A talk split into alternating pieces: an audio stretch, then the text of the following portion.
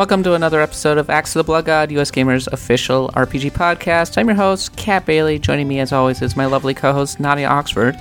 Hello, Kat. I'm kind of sad we're not together this time. I know, me too. That was a really good time sitting in that little corner next to the hotel door uh, with me inside the, ca- the the closet. Our little our little production corner. Yeah, I think it ended up going really well, though. It did actually. The sound quality came out shockingly well, all things considered. Extremely well. We're recording this on a Tuesday. I've been home back in San Francisco for exactly one day. Uh, Nadia has to go to an event, and I'm going to be out of town next uh, next week. So, as a consequence, uh, we're having to record this one a little bit early, but that's okay because there's a whole bunch of news to talk about. There is. Uh, the news never stops. The fun never stops. Well, we're going to talk about Jason Schreier's expose about Anthem over at Kotaku. We're going to talk a little bit about rumors of a new Naoki Yoshida directed project for Square Enix that could be Final Fantasy 16. Ooh, ah. And we're going to wrap up PAX up a little bit. And we're going to talk about uh, the games that didn't make the top 25 RPG countdown, of which there are a few, a few mm-hmm. notable RPGs, and I think it's worth giving them their just due. As always, Axe of Blood God is a US Gamer podcast. You can find us on iTunes, Stitcher, wherever podcasts are sold. If you're enjoying the podcast, please make sure to rate it over on iTunes. It gives us a little boost, gives us some visibility, and plus, you know, it feels good to read good reviews. It makes it, uh, it makes the five hours or so I spend every Friday putting this dang thing together all worth it. please keep Kat alive. Yes, keep please keep Kat alive. And if you enjoy the podcast, can I recommend subscribing to our newsletter, which comes out every Wednesday? It includes a little op ed from Nadia and myself. Nadia, what did you write about last week? Uh, I might have covered this the last time we, we talked, so uh, uh, forgive me if I'm repeating myself, but I wrote about uh, basically how uh, the future, the digital future that we have going on right now, and how that affects this special feeling I got as a kid buying RPGs. Um, I mean, of course, I bought t- tons of games as a kid, but something about buying RPGs was really special, and it could be because number one, they were typically more expensive because memory cost a lot back then. Long lived they were, like you were really buying into an experience, whereas like you know let's be honest, uh, a lot of other games that were of that era could be returned after a weekend. And uh, for another point, uh, I think that RPGs were much less likely to end up in the used bin, so it wasn't you couldn't easily get Final Fantasy three uh, used back then. Is what I'm saying. I just missed the feelies. Like I, I missed the cloth maps and the source books and everything. Oh yeah, those two. Yeah, and they came in those big old boxes. It was really cool these days you get a lot of that stuff just through the ultra special super duper edition. yeah. During our PAX, one of our our PAX East Dreamcast panel, where, wherein we invited people to come play Soul Calibur and such with us, which by the way was a really fun panel. It was. Uh, um, we gave away like this gigantic Valkyria Chronicles for Hardened Edition. And I was like, "Wow, man, that's really cool!" But it's for like ten the ten people who want that monstrosity in their house. well, until we until we gave it away, it was it served as our uh, as our uh, microphone stand for a while there when we recorded last week. Yes, its service will not be forgotten, Nadia. R.I.P. R.I.P. Okay, let's get to the news. Uh, obviously, as I mentioned, as of re- today, as of this recording, it will be several days ago by the time this podcast is out, but uh, whatever. Uh, Jason Schreier's big expose on Anthem as that came out, and it was pretty much what we expected. There were a few things that stood out. Uh, a lot of it was not that surprising. Uh, yeah. Seeing things like BioWare is being severely hurt by the talent drain uh, that yes. is happening. Definitely not a surprise. Uh, other things like that.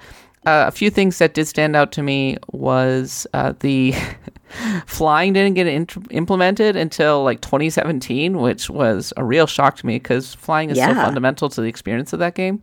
Yeah, I was really surprised about that. I thought like, you know, just flying was the, um, it sounds like at first like flying was a big part of this game, but of course the whole thing uh, as uh, they development went on, it all kind of fell apart and they had to take flying out. Uh, just to make the whole damn thing work, and then they put it back in to impress. Uh, I can't remember who they were impressing, a CEO at the time, just to kind of get the project, you know, going again. Uh, there's some pretty crazy stories in there. As you say, there's a lot that's kind of um, you know, expected, but it's a very depressing read because it sounds like two major problems was there was just a lack of direction, just the talent drain and the, the lack of direction. Um, it's a, it is quite uh, depressing, especially since it sounds like they lost part of the talent or a lot of their talent because they're like, hey, you know Frostbite engine, you're going to be working on FIFA, and, and Bioware can fend for itself for a while. Yeah, because turns out FIFA makes a lot of money, a lot more. A, a big surprise. I mean, things like they were calling in the te- central support for Frostbite and basically being backburnered because Battlefield and FIFA get uh, precedence over mm-hmm. the RPG catalog. And I actually was tweeting. I was like, I'd be really interested to know what the financials for you know a game like Skyrim would be versus a game like say FIFA.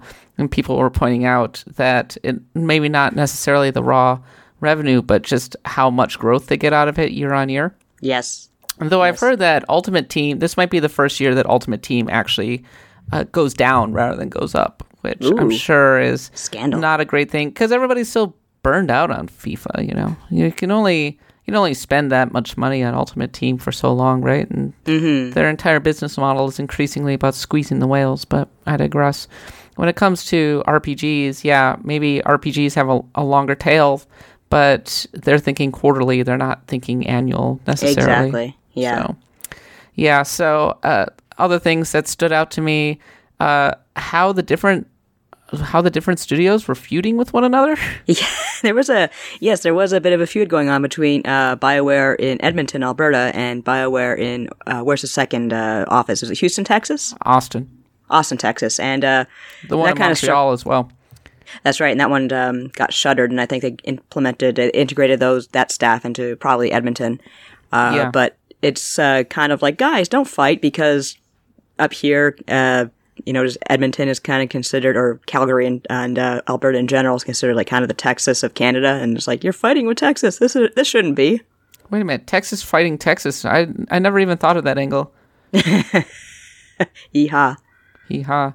Yeah, I thought it was very counterproductive to read very. stories, and maybe this isn't necessarily accurate because obviously, even though you talk to like 20 people, you're still relying on the anecdotes and the perception of people. Mm-hmm. Um, but they were saying things like, oh, um, the general perception in Edmonton was that Austin was the B team or even the C team. And right. They didn't really get a say in how things were going. And then, so of course, Austin was being like, well, we got some ideas, guys, and we're pointing out some problems here yeah. with Anthem. And yeah. by the way, we worked on Star Wars The Old Republic. You may have heard of it. It's this MMORPG and you're making the same mistakes that we made. Oh yeah. God, oh, no. no. they're not listening. Oh, they shut us out. Oh, they're not Why answering our calls. To help, uh, guys. We have experience with this thing. It is very, very sad. I feel like again that's the lack of leadership coming into play because there should there should have been someone, and there was someone at the very last second to wrangle everyone and say, okay, here's the direction, here's where we're going. But by then it was practically too late. I mean, obviously, we're Monday morning quarterbacking this on information that we're hearing through journalisming, which it sounds it paints a pretty accurate picture. It's hard to know what was exactly going through the minds of the leadership there, but when you hear reports that one studio is looking down on another, uh, I mean that's a big problem, right? No, absolutely. Um, it is probably uh, a, a, problem in general with a lot of game studios that are you know rely, rely more and more on telecommuting.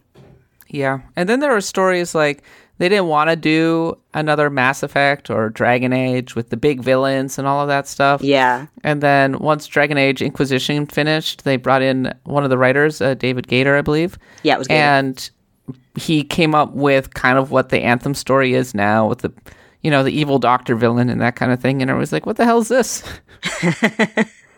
it's interesting to hear what the original concept was this idea of it was originally going to be called Beyond rather than yes. Anthem but they couldn't secure the, I guess, the copyright uh, with that name. So yeah, it sounds like the copyright was too expensive. And the idea of Beyond was that you were inside a, you know, an, a fort or something on a hostile planet, and you were uh-huh. venturing out and fighting these giant monsters, and they were comparing it to things like Shadow of the Colossus. And one of their proof of concepts was you'd go with your friends into this volcano, you know, fight a big monster, whatever, come back. And the idea is you've got the hub, you're mm-hmm. venturing out from the space space into this extremely hostile planet, and how long can you survive, right? Yeah, Which, it's just kind of neat. Yeah, it's not a bad idea. I, uh, but they couldn't figure out how to make it work in the context of an online, seamless right. kind of experience where tons yeah. of people are running around. Maybe that was their first mistake. was trying to turn it into a full blown, huge online experience. Maybe they, and again, this is just Monday morning quarterbacking and everything. Maybe they should have been thinking more in the mindset of this is a solo experience, but with very strong co op. Uh, right, like. Monster, like Monster Hunter World. Or Not even. Monster Hunter, because you see people in the world of Monster Hunter all the time, right? But though I, I suppose in Monster Hunter you have the big hub with all You the do. people in it, and then you, once you head into the world, you're more or less alone. You are. Yeah, it's a very kind of lonely sort of place, although not really like you know in a bad way.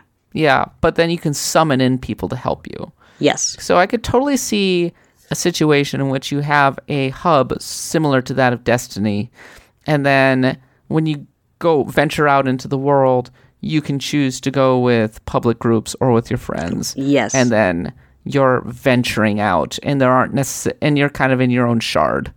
Yeah, it uh, probably doesn't help that uh, EA told them do not say the word Destiny. Don't don't even suggest this is like Destiny. It's nothing like Destiny, guys.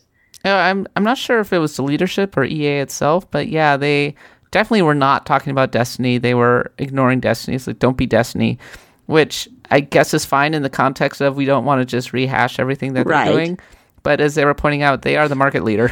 They they kind of are, and uh, a, a lot of people, a lot of comparisons I saw that were brought up to that statement is how like, uh, for example, Nintendo during the Wii U, uh, you know, problematic problematic era there, it's like uh, they had just or they pretended to just have no idea what was going on, like about like what Microsoft was doing, what PlayStation was doing. They were just kind of pretending to be above it all, and and they weren't. These are things that work. Uh, for a reason, give them a look. Uh, I heard something also about uh, the original uh, director for Final Fantasy XIV never playing World of Warcraft. I didn't know that. yeah, well, I mean, I don't think World of Warcraft is that big in Japan. That that's true. That's totally fair. But it like it's uh, there was definitely that split between East and West that didn't really help out anyone in the end. no, I don't think so. So, uh, what do you think all of this means for Bioware? Um, I hope they're okay. Uh, there's, I mean, there are one thing I took away from the the piece as well is that there are uh, a lot of people abandoning ship for uh, an independent studio that uh, one of the uh, creators founded. So, um, yeah, uh, I just see more people kind of leaving, j- jumping ship to go indie. I see just more people leaving in general. Uh, I don't know what this means for the next Dragon Age, if anything. few things that stand out to me. One is I thought it was interesting that they categorized Mass Effect as the Enterprise, in which it Yes. was very focused, everybody at their stations, Casey Hudson is in charge, versus Dragon Age, which they called a pirate ship. A pirate ship going from port to port. yeah, going around port to port, drunkenly going yo ho ho. And another thing that stood out to me was talking about Bioware Magic Yes. this idea of how they were always crunching, always crunching, always crunching, but somehow it always came out okay. The hockey and now stick it- metaphor. And the worst thing that could happen to them was that Dragon Age Inquisition was critically acclaimed Yeah. because they were like, this is totally unsustainable. Yeah, that was like, that's a very, very worrying statement right there. So yeah, apparently Anthem has been moved over to BioWare Austin, which should be interesting because Star Wars: The Old Republic uh, has virtually no resources over there. Yeah. and I'm sure they'll do a competent job stewarding it. I don't know if they will do a competent job building, continuing to build new content. And that game needs a complete overhaul. And BioWare seems confident that they can overhaul it and fix it, but mm-hmm. I don't know. You know, they they need a, a Diablo Loot Point 2.0 type overhaul, or Yeah, they a- really do. or a you know Taken King type overhaul to really fix a lot of the very fundamental problems that that game has.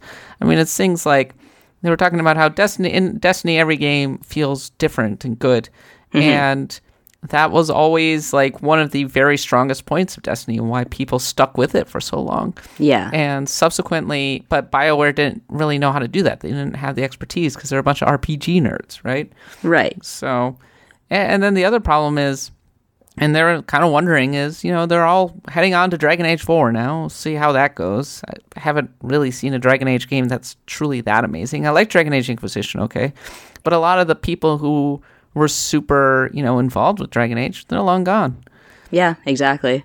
And uh, it also matters a lot how much EA wants to invest in the post, you know, Anthem's post game and uh, versus just kind of trashing the whole thing. And I guess we'll see. Yeah, I guess we'll see. In the meantime, they're building Dragon Age on the code base of Anthem, so that should be interesting. Yeah. Um.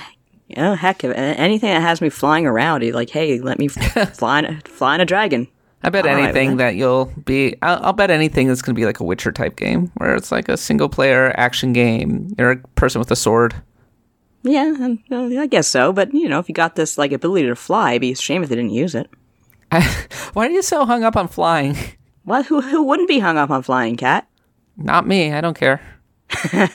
I like flying. I guess it's okay. Like I know that flying around on a dragon would be pretty cool. I, that would be be a awesome. good. That would be a good sting to a trailer, where Yes. you see the name Dragon Age, right? And Uh-huh. then you, the final shot of the trailer is the main character clambering up onto a dragon and then taking off and flying away, and it Yeah. goes 2020. 2020. It's not going to be 2020. It's going to be Hell no. 2022, I was gonna say 2022, 2023. and then four, five, six, seven, eight. Sure, not going to be this year. Dragon Hell Age no. 4. Because they got a lot of work to do. Because they are staffing up from a skeleton crew, and they haven't, as far as I can tell, they haven't even started production yet. So that's still gonna go through pre-production. But okay. So anyway, that's Anthem. That's a game that we've talked about to death, and yeah, well, the problems are well cata- cataloged. Uh, a lot of what Schreier reported, um, you know, kind of not surprising at all. Other stuff, uh, even maybe even a little worse than we thought. Let's talk Yeah, about more much. exciting news. A game that was saved, Final Fantasy XIV, in large part because of Naoki Yoshida and his team. Uh, I've heard rumors for some time now that Yoshida is potentially working on Final Fantasy XVI. These are all second-hand rumors. These are not like primary source rumors, which is why we haven't written about it. But yeah, that is that's the word on the street is that Yoshida is working on Final Fantasy 16, and uh, here we come. Uh, we find out that he is working on a next generation key franchise, Yeah. And it sure sounds like Final Fantasy 16 to me. Uh, that is a, a very real possibility. I just yelled out Chrono Trigger, but that's more for like, you know, shits and giggles. Um, you brought up an interesting point, I think, in Slack earlier today, which was like, what if it's, you know, another Final Fantasy 14 style MMO? And I'd, I'd rather it wouldn't be. Me too. I, in fact, Yeah. I would be extremely disappointed if it were another MMO. Yeah, I think a lot of people would because, uh, I mean, there's, I still think there's a lot of legs left in Final Fantasy 14. For one I do. I do. And I would be annoyed if they just decided that they're going to start all over and ask everybody to buy into a whole new subscription. I mean, I, you you got to figure that Final Fantasy 14 has at least one more major expansion in it, right? Oh, at least, yes. Easily. Yeah. I wonder how much it's paying the bills over there. Uh, you know what? If they're still getting people to sign up for subscriptions, and uh, we both saw at PAX that they are pushing it hard. Um, it's it's probably doing quite fine. Uh, there's not too many MMOs out there that can ask for a subscription base. Uh, even uh, Elder Scrolls Online couldn't really handle that. So, if people are still paying, I'm sure they're they're doing okay. So the things that we know about Yoshida, he's kind of a young Turk over at Square Enix. He built up a lot of credibility when he uh, took over Final Fantasy XIV and saved it. He is uh, very media friendly, and we've done a lot of interviews with him over the years. Yes. Uh, he's known for being a huge Final Fantasy VII fan Uh-huh. and really into Final Fantasy's lore in general. Uh, yes, as as 14 attests to. Yes, but he's specifically referenced Final Fantasy VII the times that I've interviewed him. So he's also a big World of Warcraft fan, for what it's Oh, well, worth. that's that's good. See, there Yeah. you go. We we do have Japanese people who love World of Warcraft. Yes, he is a key example of a Japanese person who loves World of Warcraft. As far as I can tell, like the content, he's able to turn out a lot of content, and he's able to do it in a relatively timely fashion. Uh, it looks good. Like, yes. the the guy, eh, the man, and his team have kind of worked miracles. So if you give him the resources, I imagine that whatever he creates is going to be really good. And given his experience, I have to believe it's going to be online focused. I don't like that, but we'll see. Yeah, I was kind of wondering that myself. Um, I do wonder how that's going to work, and I'm also wondering when we'll finally get some kind of confirmation one way or the other. Um, um, it'd be nice if we could get an announcement at E3, but I guess I don't see that happening. Oh, I that would be really early, wouldn't it? I mean, it's I suppose it's Look been a couple talking years. it's been a couple years. yeah, yeah, Yeah, and but with uh, Uh, Square's Final MO is usually to announce something at the beginning of a generation. Yeah, that's true. Final That's true. Fantasy, see, Final Fantasy 13 was announced at the beginning, like at the announcement of the PS3, right? Oh shit, God, was it that It long was, ago? It was 2006. Yeah, that was when they unveiled it, along with Versus 13, and we all know how that went. boy, then- oh boy. And then Final Fantasy 15, I believe, was officially confirmed at the in 2014 at the mm-hmm. beginning of the current generation, maybe even at that particular E3, along with Kingdom Hearts 3. And Right. so it makes a lot of sense to me. I who knows? Maybe Square will come out during Microsoft's big next gen reveal this E3 and show us stuff. Exclusive Final Fantasy 16, exclusive to Xbox, whatever. Oh, oh dear. That's never going to happen. That's never gonna happen, but it'd be hilarious. Yeah, they're barely even putting things on the Xbox as it speaks because the Xbox is such a dead letter over in Japan still. Uh, it, it always has been, hasn't it? Has it ever even come close to ever garnering any kind of an audience over there? The people who play Xbox over in Japan are usually kind of more into Western games in general, Uh huh. and that makes them a very niche audience. Right. Like, God bless them for for going for it. They do exist, They do. I, I'm sure they do, and they're very. I, I'd like to talk to one sometime. But they're I'm like sure playing Halo. In Japanese. You know, they're not Right. The I know that J- J- uh, Microsoft made a huge push to try and capture Japan in 2005. You know, with the yeah, Xbox with like Blue Dragon.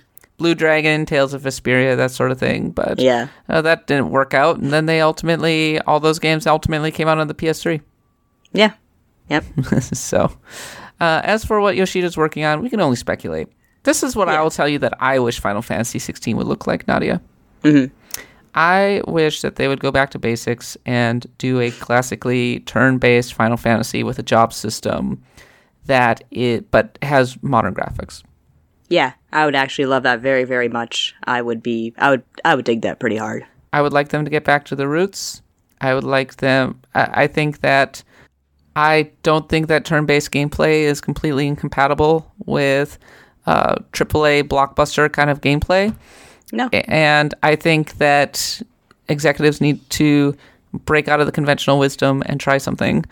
I really wish that they had stuck with the turn-based gameplay in Final Fantasy VII Remake, and Yeah. I can't begin to express to you how much it bums me out that they turned it into an action RPG.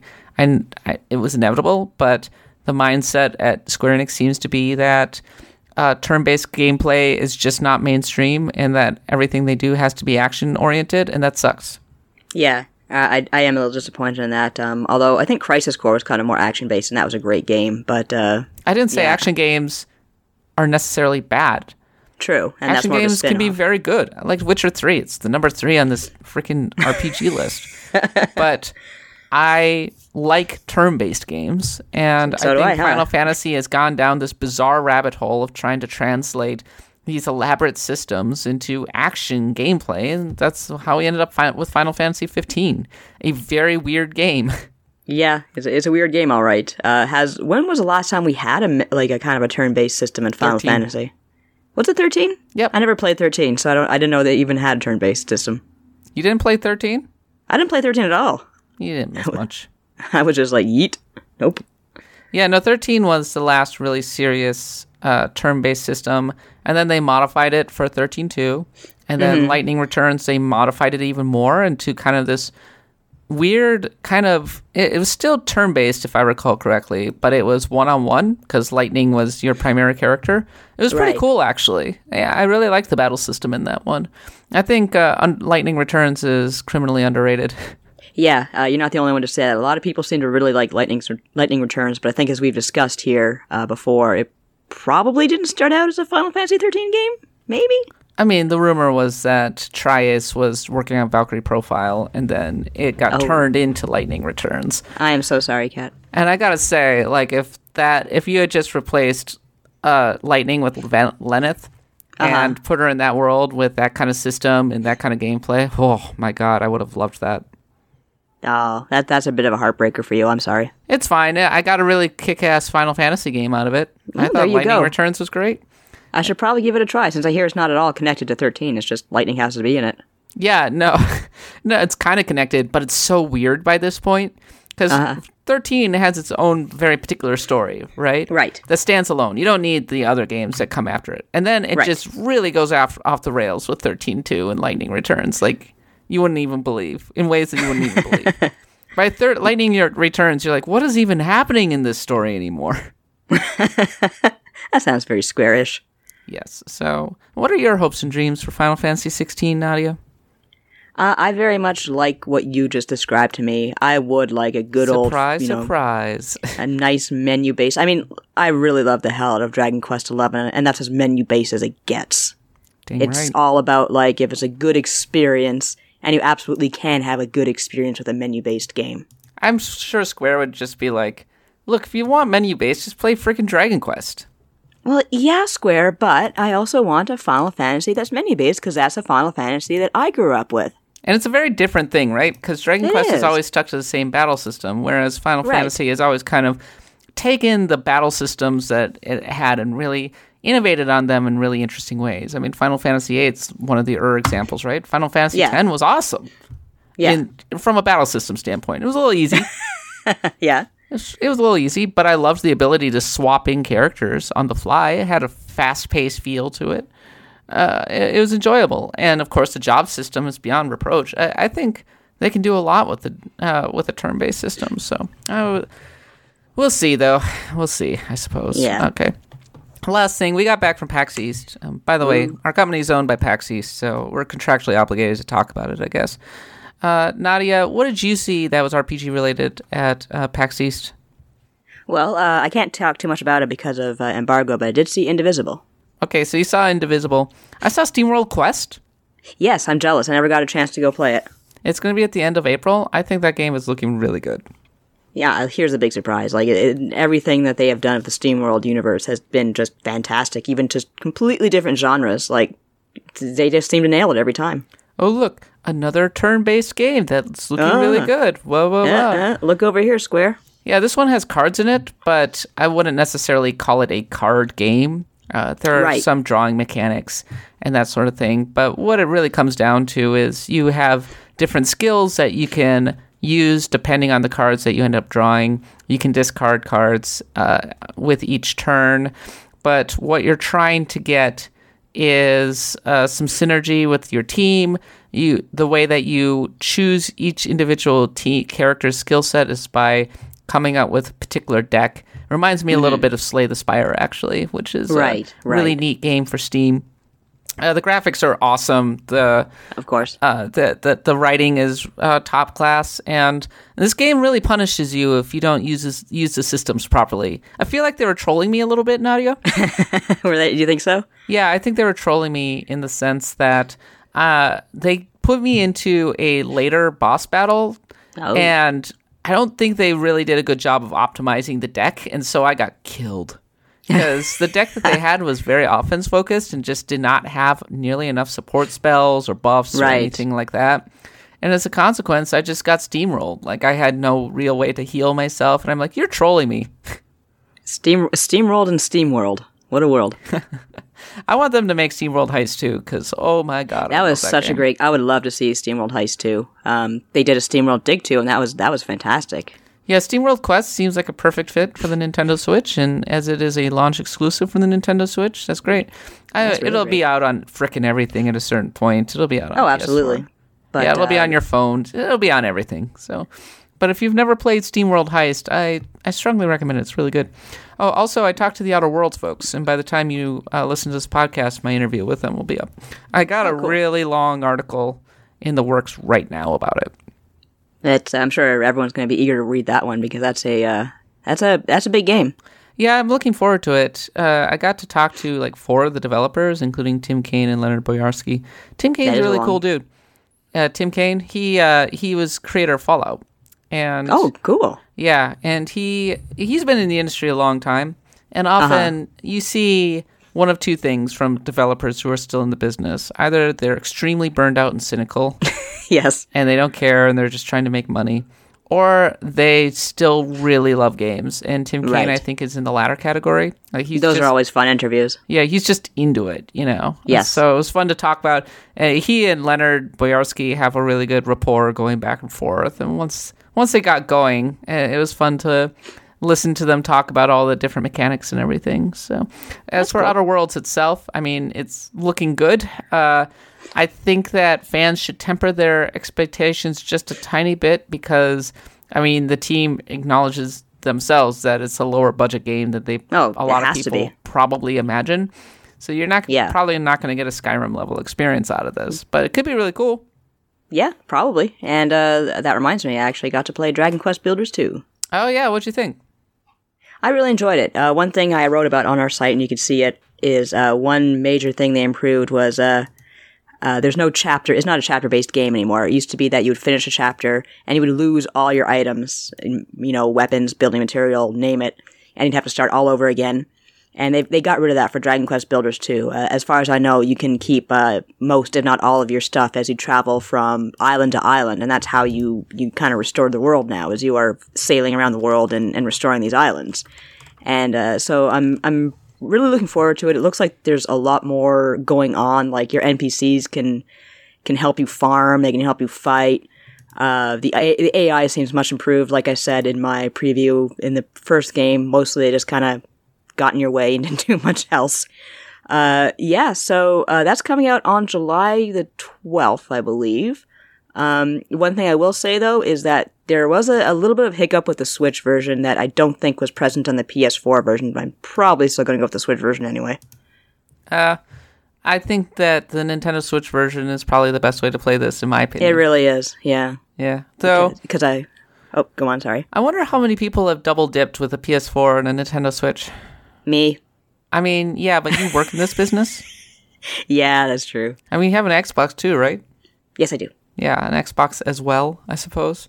Yeah, so I mean, but I'm I'm thinking about people who are outside of the the games business. I'd be curious to mm-hmm. know how many just own a Nintendo Switch and don't own any of the other next gen consoles. I imagine a lot of people have a PS4 already because you know the PS4 has a lot of penetration and it's a very Yeah. different experience, and the and the Switch can kind of augment that experience. But Yeah. Um, I mean, like, for example, my my younger brother, he does not have a PS4, but he does have a Switch, and that's mostly because, like, he bought the Switch for his kids, but then he discovered, oh, hey, I love this thing too. But he doesn't really have time to go around playing a whole bunch of uh, game systems. Right. So yeah, the upshot of all of that is basically I think people are going to buy a version for the system that they have. Exactly. Yeah, and well, a lot of people have the Switch, and um, even like, okay, I have my choice between the PS4 and uh, Switch version of Dragon Quest Builders 2, and I know that even if the graphics aren't absolutely perfect on the Switch, I'm probably going to go with it anyway because I played the original Dragon Quest Builders on the Switch and I played it on the PlayStation 4, and just it is a very, very good handheld experience. Talk me into Dragon Quest Builders 2. Um, do you like Minecraft? No, I hate it. well, here's your problem, Kat. well, I mean, one thing I love about Dragon Quest Builders, and it's the same with two as well, is that yes, it is Minecrafty, but you do have that focus of a story. You have that focus of a quest that you need of the of these ends that you need to meet. Uh, for myself, who is a kind of a story nerd in, in terms of Dragon Quest, you have that fallen hero timeline, which which continues in Dragon Quest Builders 2 as well, and I find that really interesting and really fascinating uh, as someone who like you know kind of made that choice to join the Dragon Lord as a kid and it regretted it because it crashes your game and it's terrifying. Uh, but if you don't like the idea of kind of building up a world and like restoring it in a, with a Dragon Quest sort of uh, theme to it, even though there is like some really good fighting mechanics at work, I don't know if I could say, oh, oh, you will absolutely love this. You know what I mean? yeah, I, I get what you're saying. I, I think that the Dragon Quest theme is almost enough to talk me into it. But Yeah. uh, and I do like building stuff. I like cu- customizing forts and everything. So You might like this then. I might like this. Uh, it depends on whether or not I have time to play it. Especially because Fire Emblem. Heroes, I think, is coming out this summer. Uh, Fire Emblem Heroes or Fire, Fire Emblem uh, Three Houses, you know the other one. Three Heroes. Uh, yeah. Oh shit, that's right. That's a Uh, weird looking game. It is. I'm, I'm very much looking forward to seeing what the hell it is, though. I'm gonna, I'm, I'm gonna curious- like play the shit out of that. I, I didn't realize that Team Ninja was involved. Oh shit, are they really? Yeah, my understanding is that Team Ninja is involved with Fire Emblem Three Houses, and uh, we'll see how that goes because I they did an okay job with Nioh, and they also did a good job with um, what was that other game? Oh, Dynasty Warriors. Uh, Fire the Dragon Quest Fire Emblem, uh, the Fire Emblem Warriors thing. Yeah, that they worked on that. Yeah. So there you go. I mean, I can't really foresee Nintendo saying, "You, hey guys, go ahead and, and release something subpar. We'll be totally okay with you screwing up our one of our biggest cash cows." But why is an action developer working on this? I don't know. I don't like that. Well, Maybe they your action maybe- on my turn-based tactics. I'm sorry, Kat. It's okay. I'll play I'll, Fire I'll, Emblem. I'll have a discussion with them. you should, Nadia. I'll, I'll have a ch- I'll Kick have down a their chat door. Them. I will.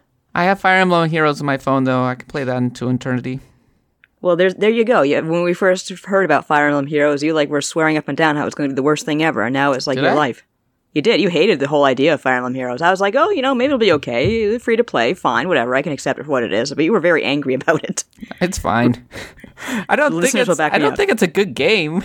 No, no, but it's not like you know, like you're just like have a religion against it or anything. Shout out to Christian Nutt who works on that game. Does he seriously? yeah, he does. Uh, That's hilarious. so anyway, okay. Uh, yeah, let's continue on to the next section and let's wrap up the top 25 RPG countdown and talk a little bit about the RPGs that didn't make the list, uh, but still deserve to be mentioned.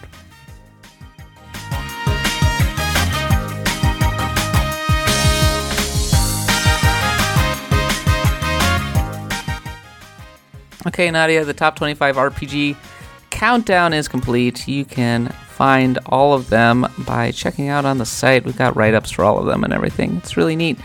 Uh, man, that was a really exhausting uh, thing to do.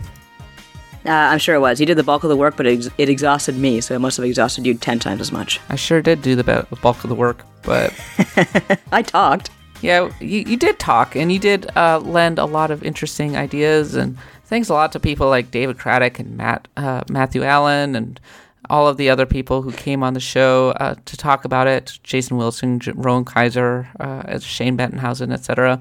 It was an interesting experience to put together the list. Putting together a good list is really hard. Yeah, it, it kind of is, isn't it? Yeah, because you often it's so arbitrary in so many ways. It's just like going, okay, uh, is Phantasy Star Four better than you know Lunar or Ultima Underworld or Undertale? Uh, No. I just Sure. gotta try to establish some metrics and hope that it kind of goes. And I was kind of looking for you know games that have really held up and stood the test of time and still offer something to the RPG space and Right. are you know really just great on their own uh, on, on their own you know and that that I can recommend to people so and also I didn't want to put Skyrim on it so yeah Skyrim's not on this list but we did have Morrowind and Fallout New Vegas so people who like open world RPGs like I would recommend those two games over Skyrim anyway Uh, I guess so. I'm um I haven't played Morrowind myself, so I have to like you know uh, d- I'd have to decide. But uh, Fallout, I've always just kind of preferred the whole medieval uh, themes of Skyrim to like any you know the, the sci-fi themes of like Fallout. But that's just personal preference. I like Skyrim a lot, actually. And I still play it from time to time. I have a character that I liked. I liked being able to mod the living heck out of it. I just think that the other games are better. So, uh, so yeah, there's some of the other games that did not ultimately make this list. Uh, a, a big one, and we were just talking about Bioware earlier, but a big one is uh, Dragon Age. Yeah. Did you ever play any of the Dragon Age games, Nadia? Uh, I played the first one for part of the way through, and I just kind of. I, I eventually bounced. I kind of liked it, but I was just, uh, I just couldn't really get that invested in it. How far did you get? Oh, I don't remember. It was a very long time ago. Uh, I do remember there was a dog, and the dog was good. Oh yeah, the dog. That was a character, wasn't it? Yeah, it belonged to what was his name? Alistair. The I can't remember what the. Oh yeah, Alistair. Wow, you remember the name. Um, yeah. Well, he was kind of neat. He was funny. yeah, he was fun. I liked him. And uh, yeah, the, the the problem with the dog, if I recall correctly, was that he didn't fit very well into the party. Yeah, he was kind of hard to use. he was very hard to use. I discovered that very quickly. But I kind of wanted to use him because he was a dog. Magic was really OP in that game. Was it really? I don't think I used it very much. Yeah, the thing that makes me sad is that Dragon Age Origins was kind of the last gasp of the classic isometric RPG, uh, turn-based, sort of turn-based, like semi-turn-based, because you could pause the game, set up all of your abilities, and then let them go. Right. It was kind of the last gasp of that in the blockbuster game space. Uh huh. Like it's hard to imagine a game being like that in the blockbuster world. And I know I just was advocating for turn-based games, but I'm thinking more in terms of you know Japanese games, right? Right. Uh, I mean, we have isometric RPGs, but they're by and large considered to be pretty niche propositions. Yeah, exactly. Yeah. So, but when it comes to Dragon Age Inquisition or Dragon Age Origins, I, I think that's the best of them. I guess so. Yeah. Yeah. Uh, I'm sure someone will argue with you, but uh, that's what we got down. Nah, I mean, Dragon Age 2 uh, had, I mean, the final act of Dragon Age 2 was just a complete disaster. Uh, uh, it was horrible. It was not great. It was it was interesting up until that point, and then they had this Was whole idea of being in a city and watching as it changes over ten years, but they didn't really do a great job of executing on it. Oh, I see. I was going to ask you what what happened. Did the story fall apart? Did the gameplay fall apart? Well, the idea is that it just has a long period of time where you know you have time skips and that kind of thing. Right. uh, and so you get to see the consequences of your actions a little more. And Mm-hmm. what it really came down to was cut and paste dungeons. And I'm, I, I hear Dragon Rowan Kaiser like yelling into the sky and being like, "No, you totally misunderstand Dragon Age 2." But he's like one of the few that's like really willing to defend that game. Right. Uh, Dragon Age Inquisition I liked uh, a lot actually, but you know, back when I reviewed it and I gave it a very good review, I, I think that a lot of the complaints about the fetch quests are certainly valid. I hate fetch quests, Yeah. but also that stuff was all optional. That's true. Yeah. And if it's all optional, it's hard for me to be like, okay, uh, yeah, it deserves criticism for sure. But as long if it's as long as it's not mandatory, I don't care. Uh, Yeah, you don't that's a- have to go collect every single berry or whatever. But berry picking is fun. No, it's not. Not No. really. No. It's pretty terrible. I wouldn't go again. The thing that I liked the most about Dragon Age Inquisition was going into a new area and having the map being completely dark. And then as you go, it slowly but surely expands outward. And often the areas were extremely beautiful. And Yeah. you would find one major interesting quest to undertake. And that kind of turned into that little storyline for that particular area. Oh, that's interesting. Yeah, because I, I do like filling out maps in big open world games. I think that's a lot of fun, and I do like the idea of it kind of like having the uh, uh, our own little pockets of narrative. I thought the romance was handled really well, and I thought, and I really liked that some of the subquests. Um, I like how they resolved the. Uh, I can't remember the Grey Wardens. Yeah, that there it is. I like I liked the what they did with the Grey Wardens. That that was a really cool and epic quest. I really liked the the mask ball that they did. I liked a lot of the characters, um, the especially the Orlesian characters, and uh, yeah, no, it was it was a good game. Ultimately, I think people complained a lot about the the battle system and the fetch quests, and that kind of overwhelmed the narrative around it. Uh, I wouldn't say it's the best RPG ever made, but That's why it's on this list instead of the other one. yeah, I didn't hate it. Uh, if I were to recommend a single Dragon Age game to anybody, it would definitely be Origins because it's been around long enough. It's kind of more in that classical vein. You can play it on PC and you can probably play it on most everything at this point. Uh-huh. Uh, there are a lot of interesting origin stories to kind of undertake. A pretty solid party system. Uh, battle system's a lot of fun. Tons of quests to undertake. Yeah, it's, it's a very it's a rock solid classical RPG. Doesn't rise to the level of say, you know, a lot of the other RPGs on this list, uh, like Baldur's Gate 2, but that Uh huh. so it goes, right? Exactly. That's uh, it's a it's a good uh starter for this list, I guess. uh, one that you threw out, Nadia, was Undertale. Yes. Uh, Undertale is an interesting example because it's not an old game. Like, how many years would has it been? Maybe a few by now. I think it came out 2016. Uh, I think it came out October? in 2015, actually. Oh God, I'm getting It's too been old. a while. Uh, yeah, I guess so. Um, I guess one reason why uh, Undertale resonates with me, uh, besides the fact that you have these three very interesting narratives, uh, uh, narrative choices that you make, and uh, they all kind of come together to tell their full story, uh, is just so many games since Earthbound has been a thing have tried to be Earthbound, and so few games have managed to do it.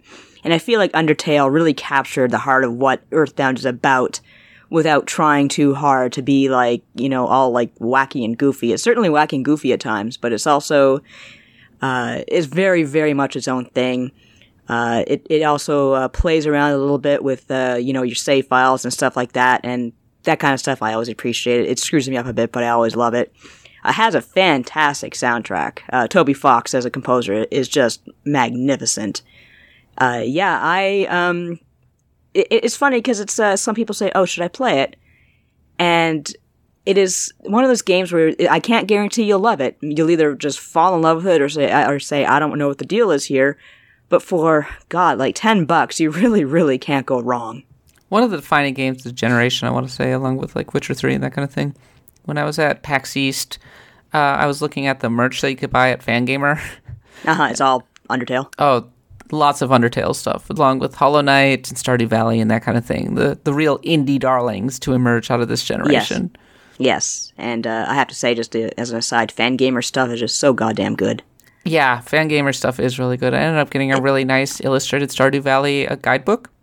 Yes, I saw that. It's really it's really nice, and and their clothing. I saw your the Celeste hoodie that you bought. Uh, I ended up returning it. Did you really? Didn't fit very well. Oh, I'm sorry. It Yeah. seemed really nice. It was it was uh, nice. It was comfortable, but I think it needed to be just a hair smaller. Actually, Oh, but but big boofy hoodies are fun. yeah, they're fun, but they just look awkward on me. So I ultimately decided not to go with it. That's fair. Yeah, but yeah, no, I, I think Undertale is would be a solid and interesting choice for this list. Uh, as, as RPGs go, it, I don't know if you does. I suppose it's an RPG. Uh, it's Yeah, it's is. unconventional, that's for sure. It's definitely a take on Dragon Quest, but there's Yeah, kind but of a weird even. puzzle solving aspect to it. No, it's actually bullet hell. Um, believe Mm-hmm. That's it what I mean. yeah. But like, there's a bullet hell aspect to it. But when I say pu- puzzle solving, I mean like picking the right dialogue. yeah, because you're talking about three routes. You're talking about the uh, pacifist route. You're talking about the neutral route, which has which branches off into like basically over a dozen of its own endings. And you have the genocide route, which is Toby Fox really pulls a fast one on you because to complete the genocide route, you kind of have to like kill all these characters you've you've come to love, and uh, some of them just like go down in one hit is really devastating. And then there's the ones like Undyne and Sans, of course, who will just freaking massacre you if you don't know what you're doing. And I couldn't finish genocide for two reasons. Number one, it was screwing me up emotionally. Number two, I could not get past Undyne, and I just kind of gave up. But uh, I did look up the endings on YouTube, and just uh, some of the stuff that happens in that genocide ending it, it is really, really screwed up, and just really like wow. Yeah, he really wants to have a general commentary on games, right? He wants Yeah. Undertale to be a commentary on games. And it's yeah, and effective. it's, it is very effective. I will admit, is on the nose sometimes, but again, Earthbound's a bit like that too. So I, I can't really begrudge him for that. But uh, I would definitely easily include it as like a, an honorable mention in our list. Yeah, I, I could see it being an honorable mention um, and potentially being on there.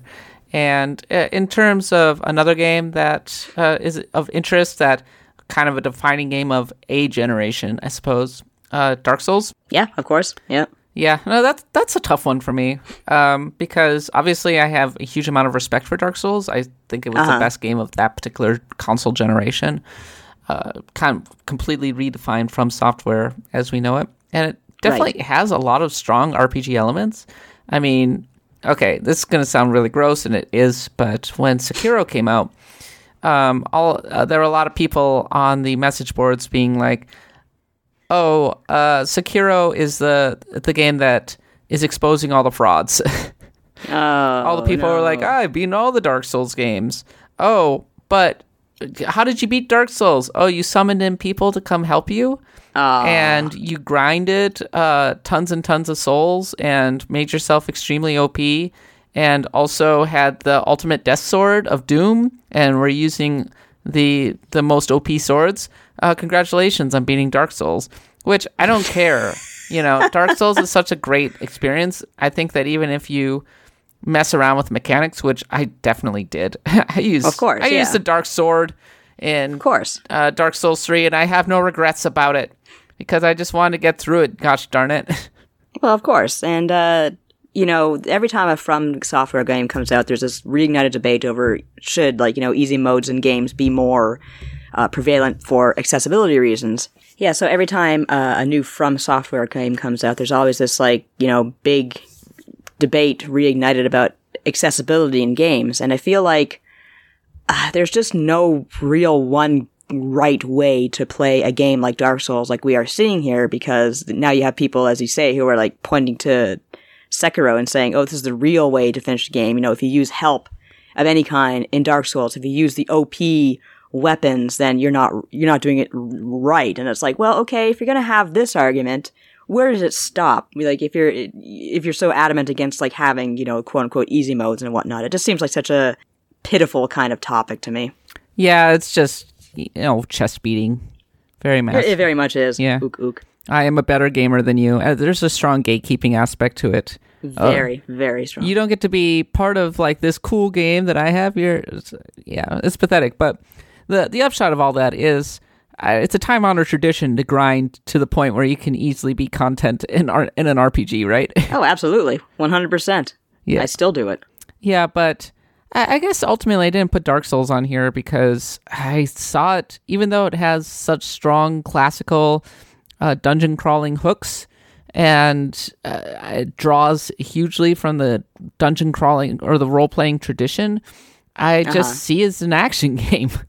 I kind of do too, to be honest with you. I played it myself uh, for the first time when it, the remaster came out, and I, I enjoyed it. But I was like, well, it's strikes me more as an action game. I don't think about it when I think of my top whatever RPGs at all. yeah, like games on here on this list, like Fallout New Vegas and and Witcher Three, are you know they're RPGs or they're action RPGs, but Yeah. the role playing aspect, the the story and the decisions and everything are kind of paramount. They the the action I I want to say takes a back seat to those elements. Yeah, I agree. Whereas Dark Souls, so much of the appeal of it is how good the action mechanics are in fighting the giant bosses and everything.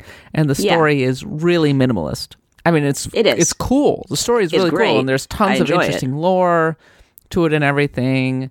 Uh, but I, I don't know, like when a game makes no qualms about prioritizing a certain aspect of it. Like I, I look at Destiny, right? Destiny's a Yeah. shooter. That's Yeah. nothing wrong with that. Yeah, No, it's it's, just a it looter is. shooter. It has loot. It borrows hugely from the RPG tradition.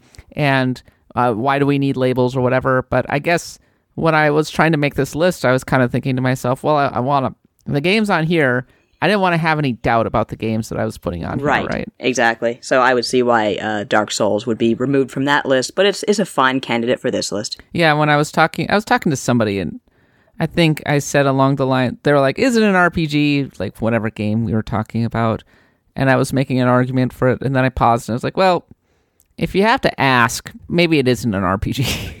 Yeah, that's fair. I think. but that's such a stupid argument anyway, because whatever, games are games, genres bleed into one another. Making really do, more than ever. Don't necessarily mean anything, etc., etc. Like if you put Dark Souls onto your RPG list, I would be like, okay, cool.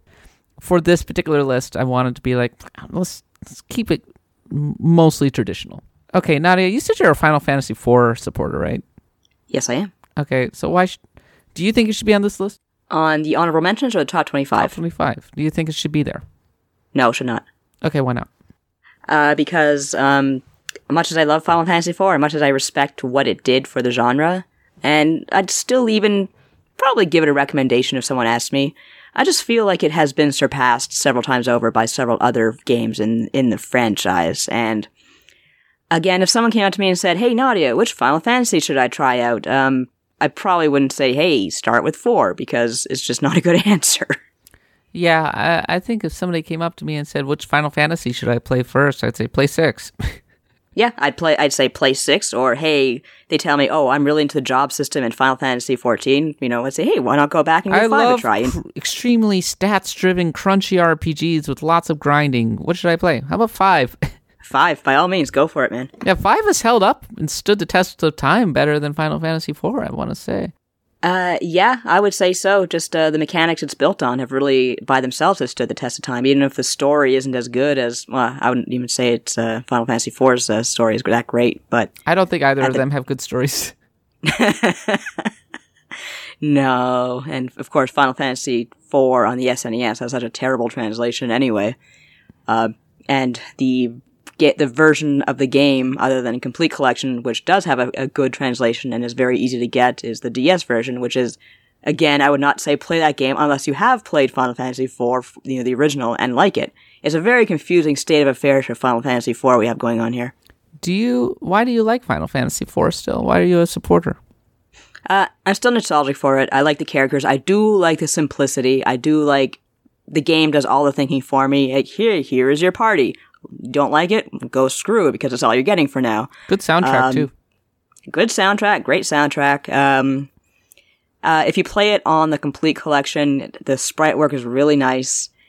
It's just a good feeling that to go back and play that game once in a while, and that's just a lot of it is nostalgia. And there, I do kind of like um, the end game. A lot of people hate the end game where you like plunge forever into the moon, but I do love how you go into the moon like totally unprepared to, to take on uh, Zemus, but by the time you get to the bottom floor of that fiasco, you're just like a bunch of supermen and superwomen. I think that's, I just really love that feeling.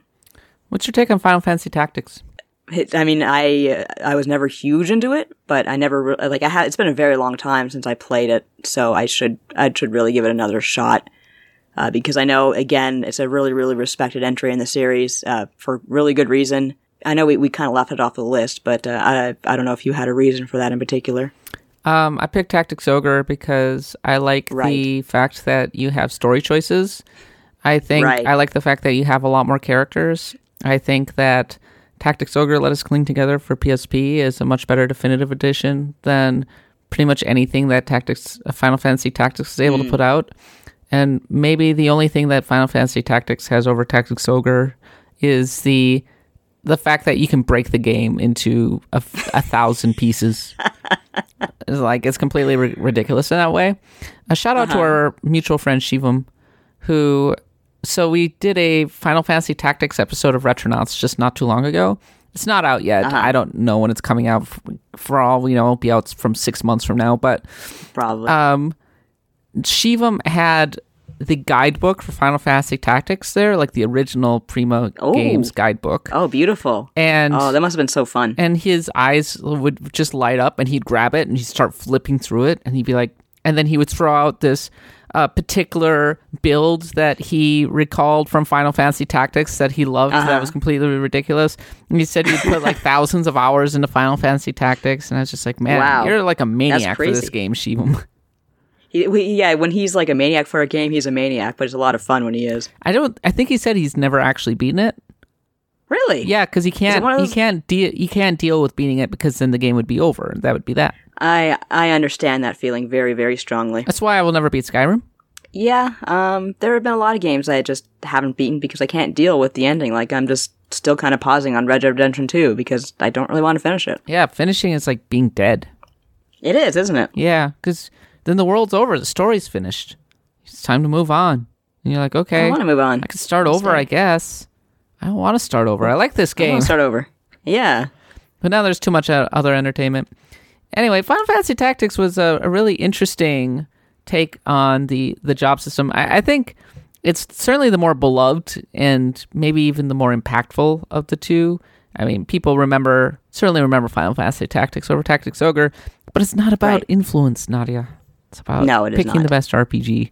I think It Tactics Ogre is a better RPG than Final Fantasy Tactics. If you ever played it, I recommend go trying it out. It's really awesome. It's different flavor from Final Fantasy Tactics, but it's really good by itself, and I think it does a lot right.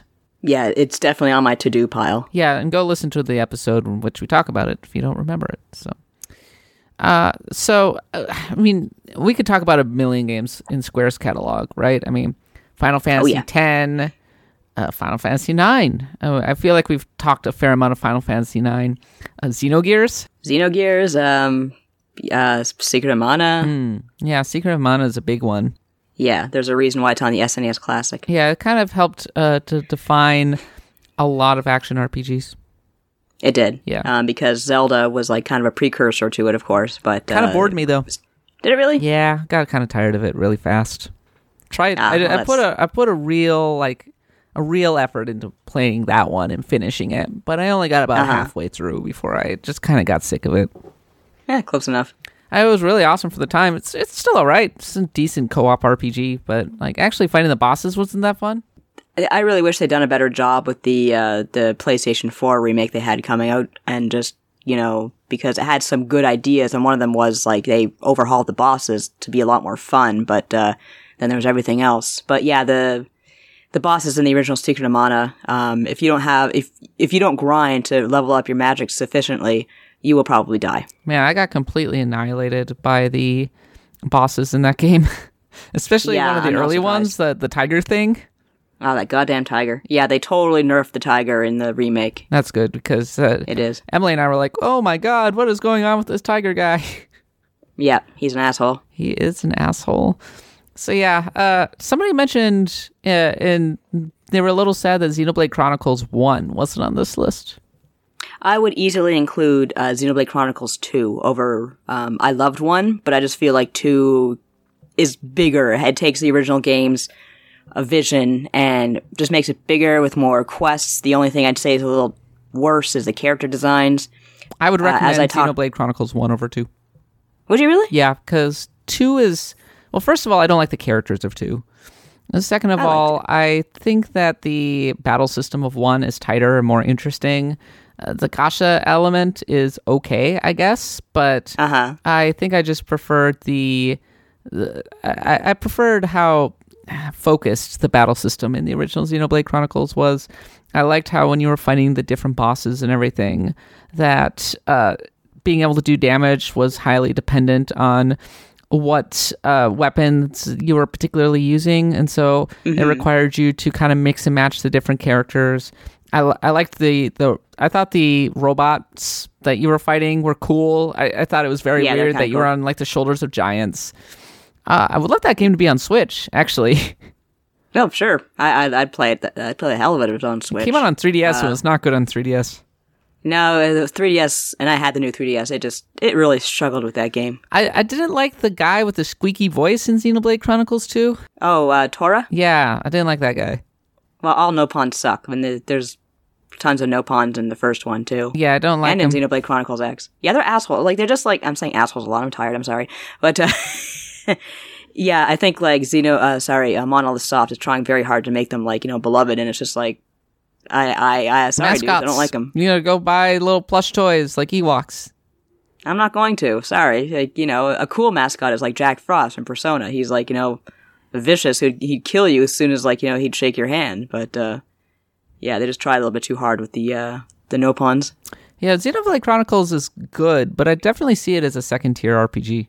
I yeah, I'm I wouldn't have put it on the the top 25 list. Again, it's it's a series I love very much and we talked the last episode how much the uh the soundtrack in Xenoblade Chronicles 2 is just mind-blowing, but uh yeah, I would um it's a, sometimes like the fact that it's experimental get makes it like kind of a little bit difficult to enjoy at times. Uh It's experimental-ish. I, mean, uh, it's hard to really sort out where it's going. I guess it plays. yeah. Yeah, you want. I was talking about how I wanted turn-based games, RPGs, in like kind of a blockbuster context. That's about as close as we're gonna get. Yeah, probably. Yeah, uh, it's fine. Uh, I think the story. It's weird, uh, given the the heritage that it has and its connections to Xenogears, that the story isn't really ambitious at all. It might even be its worst part. Yeah, it, it is kind of funny because yeah, you're right. Uh, uh, Xenogears had like just the most for its time, which was like, wow, what the hell? Well, what are they doing with this story? This is crazy. Yeah, I don't want to dunk on Xenoblade Chronicles too much because I, I do enjoy the first one quite a bit, but I guess I see I enjoy it them both. I see it as maybe a half step above the Tales series, which I also I- see as a second tier RPG, which a lot of people love those games for various reasons. See, I've never really the, the only Tales game I, I really played was uh, Fantasia, like on the SNES. I, I played a few of them uh, over the years. Uh, I played Vesperia and that kind of thing, and Yeah, I mean, it didn't really stand out to me ultimately. okay, uh, so a few more games that ultimately didn't make the list. Um, we ta- we briefly mentioned the Trails series. Uh, Trails in the Sky, I did I did actually play for a while, but it didn't hold my interest that much. Uh, I know that people really advocate for it. And it's out on Steam, and I, I recommend it. Um, I'm still waiting for somebody to really, truly make the case for it. Uh, the best I can see is that it has a great story, is what it comes down Uh-huh. to. Yeah. Uh, the battle system is okay, uh, but people really enjoy all of the political intrigue and uh, the different characters and everything. Like they were really getting into it, despite the you know relatively low production values and all of that. Yeah, I know that Well, so, uh, we had Jason Schreier on X number of years ago, and he he talked he he made an extensive case for it. So maybe go listen to that episode. yeah, I was gonna say someone, uh, someone sell Kat on this, I guess. If, unless people have already tried and they've all failed. Uh, it seems like a kind of game you would like, but maybe you should just play Trails of Cold Steel instead. Yeah, that's, uh, yeah, that's my plan. Yeah. Okay. And then also Ultima Underworld. Are you familiar with this one, Nadia? I am actually. I haven't played it myself, but it is a, a, a very unique RPG for its time. That's uh, extremely influential. Yeah, really cool take on the uh, on the dungeon crawler. Yes. And uh, I mean, I, it tells you what things were like back in the 19 early 90s. That it was a big deal that you could look up and down. Advancement. But it was really cool to be able. Uh, it, it had a lot of influence on games like Bioshock and System Shock and those kinds of games. And yeah, yeah. being able to gather up items and use them in interesting ways. Uh, that they were trying to have this kind of emergent experience in the way that you played these games was kind of interesting, I suppose. Um, I didn't put it on the list because I felt like Ultima 7 was kind of the greatest example of Ultima. Mm-hmm. And maybe Ultima Underworld 2 like it's hard for me to be like, "Oh, yeah, this game totally holds up." It's really old. and you really have to put yourself in the mindset to be able to play it, but go to it. Yeah, it's definitely one of those games where I very much very appreciate hard. its legacy. But yeah, but looking back at it, I'm like, uh, I think I'd rather go play Final Fantasy VI for the billionth time. But at the same time, like, you know, it's not necessarily always about like, oh, is this game extremely accessible, right? I mean, Right, some games, I mean, if you look at a game like Vampire the Masquerade, for example, I mean, they got to be fun to play. Like uh, no, And, uh, I don't agree actually. that. that- I, I think the saying is this game a fun is this game fun to play is a kind of metric that puts you in a weird headspace as the way that you judge a game because well, maybe, but like, if, does a game want to make you like kill yourself? Like, does a game make you want to kill yourself i don't think this game makes you want to kill yourself it's just old sometimes old games make you want to do that. okay well i guess uh, i guess you just have to turn in your retro gamer card nadia Oh, I'm sorry. is there any other games that you want to highlight that shouldn't have been on that should have been on this list I actually wrote down a few. Okay. Uh, let's see here.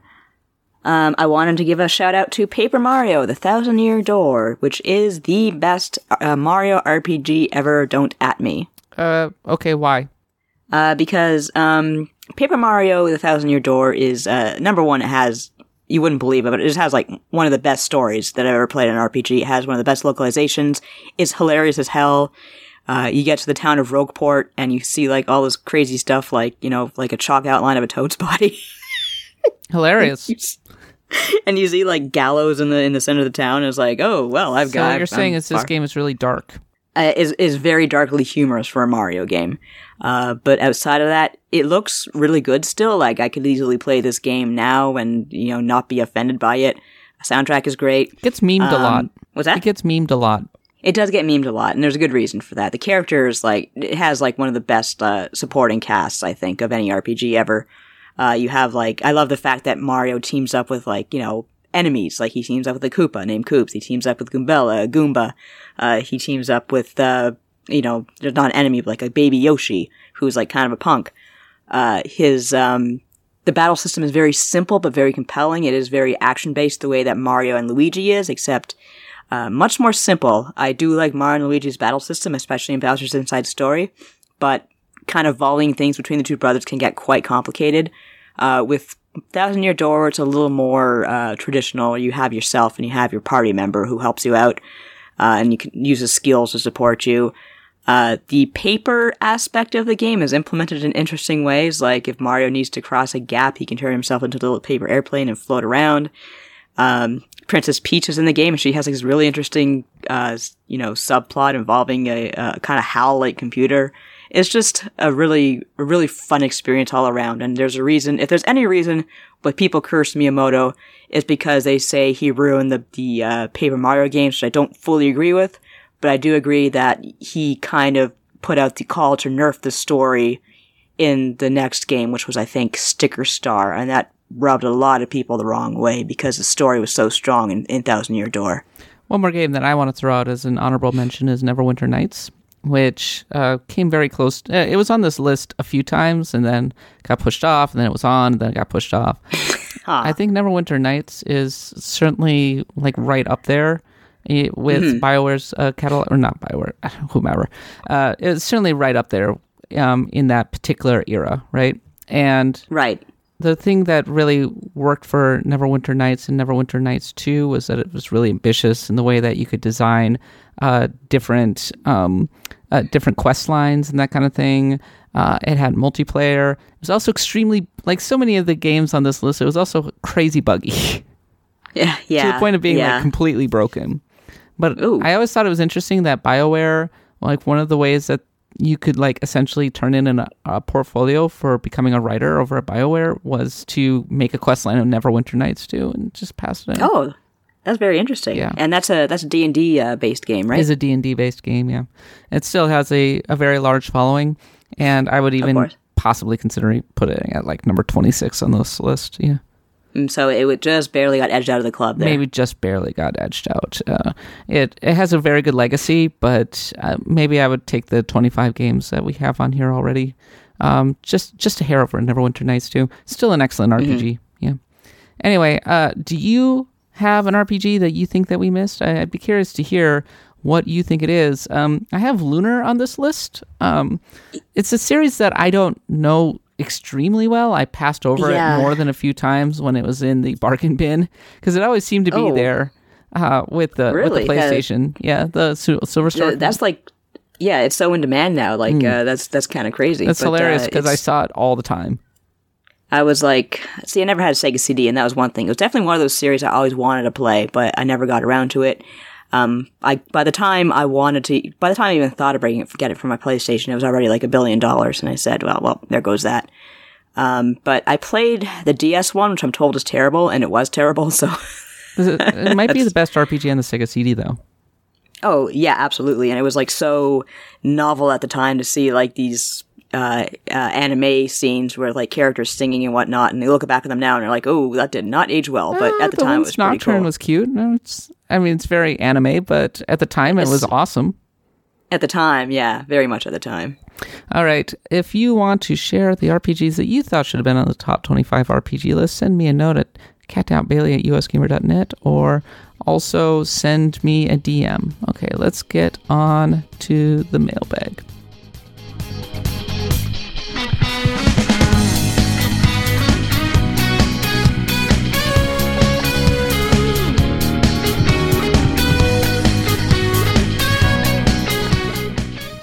Okay, those were the honorable mentions of the game RPGs that need to be on the top 25 RPG list. I'm probably missing a few, but I, I'm sure that you have a whole bunch you want to add. In the meantime, we got comments from people who want to talk a little bit about the games that actually did make the list. Sammy J9 says Chrono Trigger is absolutely deserving of the number one sport spot for all the reasons you mentioned, but one of the things uh, about it that is often overlooked pacing. Chrono Trigger is one of the best paced games ever made. You've pulled through the plot at the perfect speed with each and every new thing you discover of time period you go to is an absolute delight somehow in managing to never feel too brief or too long. And the game only being around 20 hours probably helps that. I have nothing against long games, but Chrono Trigger just feels perfect in how it nails speed and pacing. It really does, and I think one thing that I can attribute to that is uh, going thinking back to when I played it. I don't recall a time when I actually had to just stop and grind. Uh, it just seems like wherever you were and however you fought, that had you covered. They also had uh, the only game I'd put on it that didn't make it is Xenoblade Chronicles. It's a personal favorite. And can I gloat a little and say I nailed like the top 12 games several months ago, minus Ultima 7? Did I win a cookie? Anyways, I can't wait to see what you decide to do next. Yes, you do win a cookie. I'll send it in the mail. To Sammy J9, just send me your address. it gets back, gets there, it's all stale and nasty. No, then I'm not going to send you a cookie. Uh, Pancraz says regarding the comment someone made a few episodes regarding Final Fantasy VII to the band Nirvana to make the point that FF7 should have been included in this top 25 list as well. I must say that a, paral- a better parallel would be comparing Nirvana to Square, as at that level you'd be comparing two creators, not a creator and a creation. And in that case, Square has multiple entries on this list. Kudos for not putting FF7 on this list, as its inclusion exclusion made everything much more interesting. Not that I think a Fire Emblem game should have replaced any of these 25, but as a fan, I'm curious if an FE game was ever even considered, which one? Uh, I would say probably Thracia 776 would be the Fire Emblem game that I would seriously consider, possibly Fire Emblem Conquest.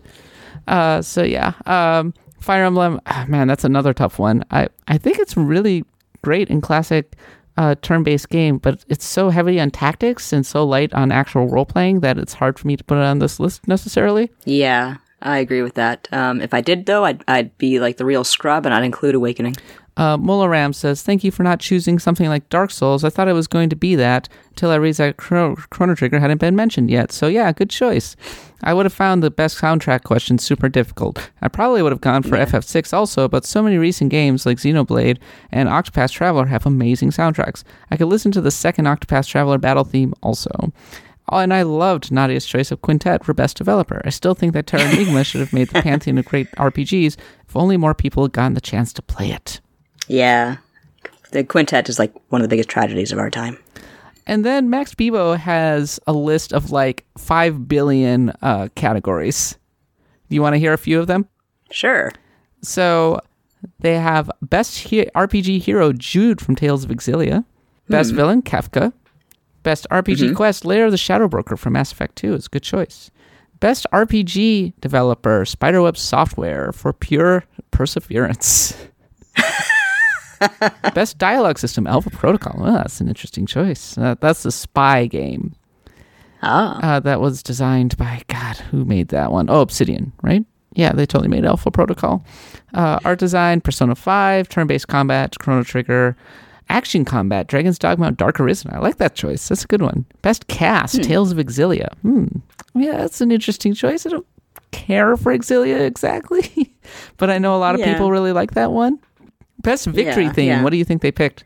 Oh, uh, Final Fantasy. Final Fantasy Seven. But then the best level up theme is Final Fantasy Twelve. Hmm. That's a good point. Yeah, I like that. Best RPG developer did their best despite a ridiculous publisher deadline. Star Wars: The Knights of the Old Republic 2. yeah, that's true. best world, Thedas from Dragon Age series. Runner up, Ivalice. Uh, I think Ivalice, Ivalice is, is a good one. I think so. Ivalice has its shit together. I really like Ivalice. I don't care for the Dragon Age world. Best RPG pet. Uh, I think that's one that we have we done this episode yet. Oh. We should do that one. No, that that would be a good episode. I would enjoy that episode. The dog from Dragon Age Origins. I mean, it's got to be dog mm. meat from Fallout, right? No, I was gonna go with the saber kitten. All right, I, would be curious to know if you guys have any of your own categories. Let's send leave a comment. In the meantime, Axe of Blood God is a US Gamer podcast. You can find us on iTunes, Stitcher, wherever podcasts are sold you have all of the information that I've repeated five billion times, but make sure that you subscribe to my Twitter on the underscore Cowpad and Nadia's at Nadia Oxford. Subscribe to our newsletters, follow all of the social media for US Gamer.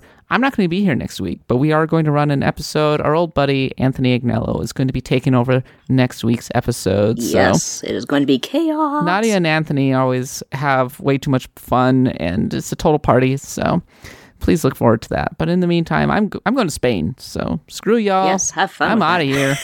screw y'all. I'm going to Spain. Uh, maybe I'll talk about some Super Robot Wars T when I get back. This episode somehow went 90 minutes again, which is ridiculous. But until then, for Nadi myself, thanks for listening. And until next time for episode 202, thanks for listening. Happy adventuring.